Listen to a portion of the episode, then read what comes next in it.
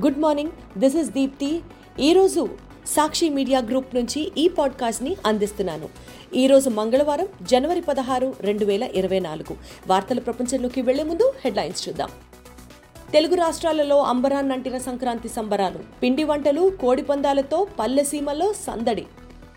శబరిమలలో మకర జ్యోతి దర్శనం పులకించిపోయిన లక్షలాది భక్తజనం.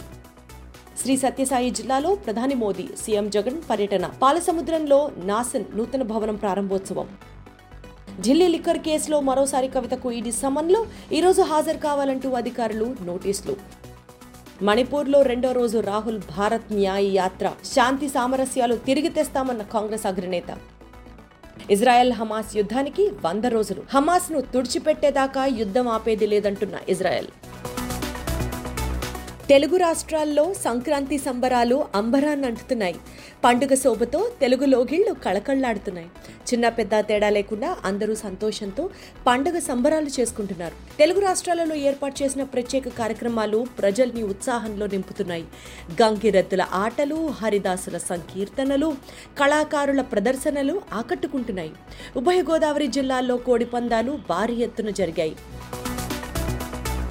ప్రధాని నరేంద్ర మోదీ సత్యసాయి జిల్లా పాలసముద్రంలో national academy of customs indirect taxes and narcotics నూతన భవన సముదాయాన్ని ప్రారంభించనున్నారు.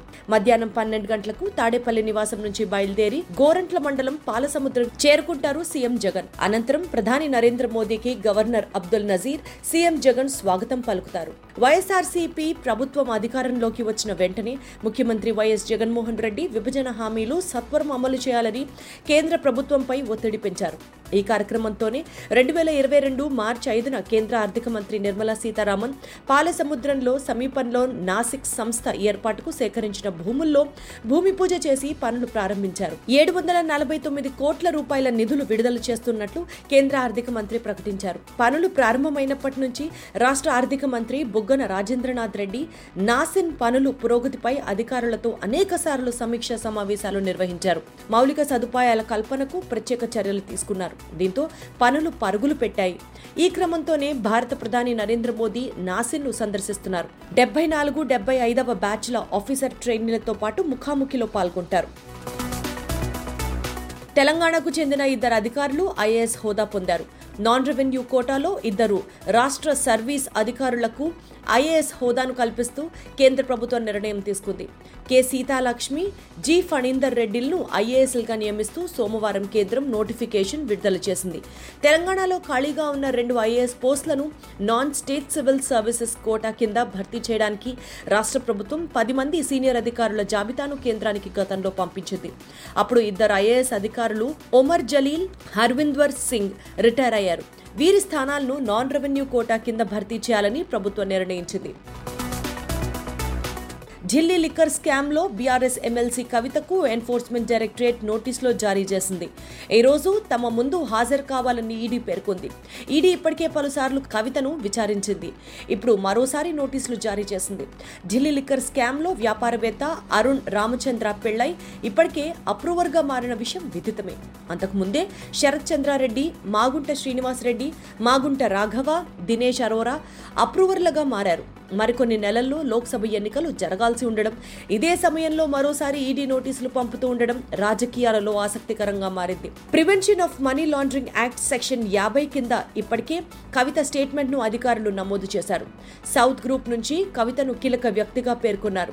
లిక్కర్ స్కామ్లో సౌత్ గ్రూప్ పాత్రతో పాటు వంద కోట్ల రూపాయల ముడుపుల వ్యవహారాలు నిందితులతో సంబంధాలు వంటి వాటిపై ఢిల్లీ హైదరాబాద్లో జరిగిన సమావేశాలపై కవితను ఈడీ ప్రశ్నించింది. కాంగ్రెస్ నేత రాహుల్ గాంధీ చేపట్టిన భారత్ జోడో న్యాయ యాత్ర రెండో రోజు మణిపూర్లో ఉత్సాహంగా సాగింది. రాహుల్ గాంధీ రాక సందర్భంగా స్థానికులు భారత్ జోడో యాత్రలో భారీగా వచ్చి పాల్గొన్నారు. రాహుల్కు మద్దతుగా నినాదాలు చేశారు. మణిపూరీలు కోల్పోయిన శాంతి సామరస్యాల్ని తిరిగి వారికి ఇస్తామని రాహుల్ గాంధీ హామీ ఇచ్చారు.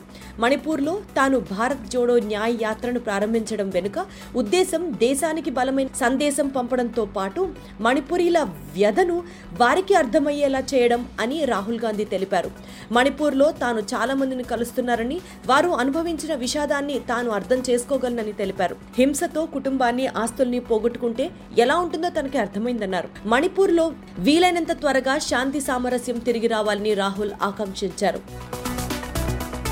కేంద్ర హోంమంత్రి బీజేపీ అగ్రనేత అమిత్ షా కుటుంబంలో విషాదం చోటు చేసుకుంది.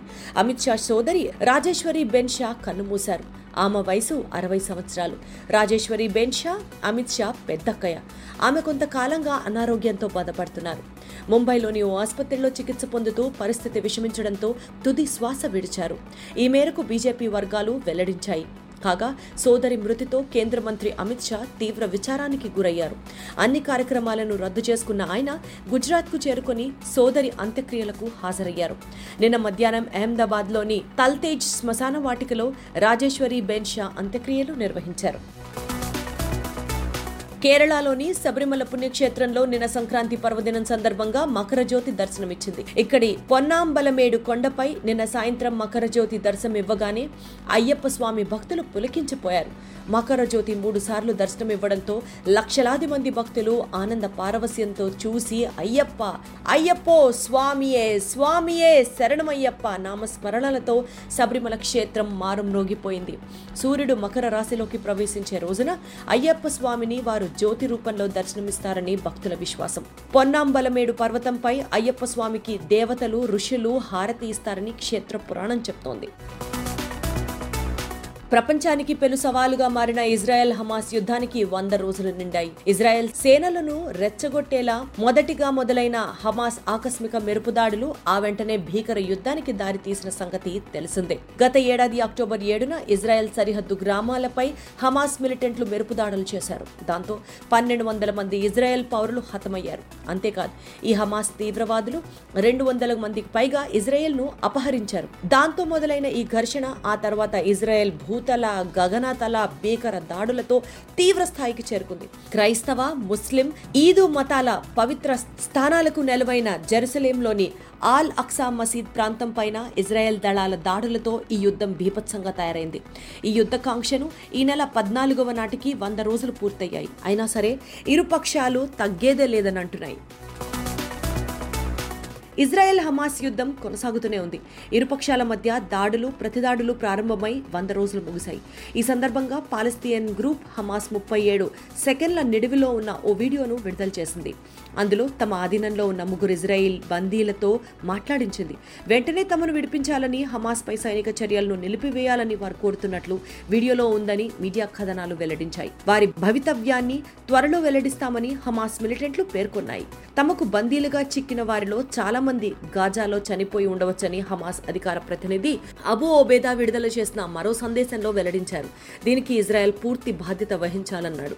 వారి సైనిక చర్యల వల్లే ఇదంతా జరిగిందని తెలిపాడు. ఇప్పటికీ సొరంగాలలో ఉన్న బందీలకు ముప్పు పొంచి ఉందన్నాడు. ఇజ్రాయెల్ దాడులు విస్తరించే కొద్దీ వారు మరింత ప్రమాదంలోకి జారుకుంటారని హెచ్చరించాడు. ఇవి ఇప్పటి ముఖ్య వార్తలు. మరిన్ని లేటెస్ట్ న్యూస్ అప్డేట్స్ కోసం సాక్షి వాట్సాప్ ఛానల్ను ఫాలో అవ్వండి. మీ అరచేతిలో వార్తల ప్రపంచం సాక్షి మీడియా గ్రూప్.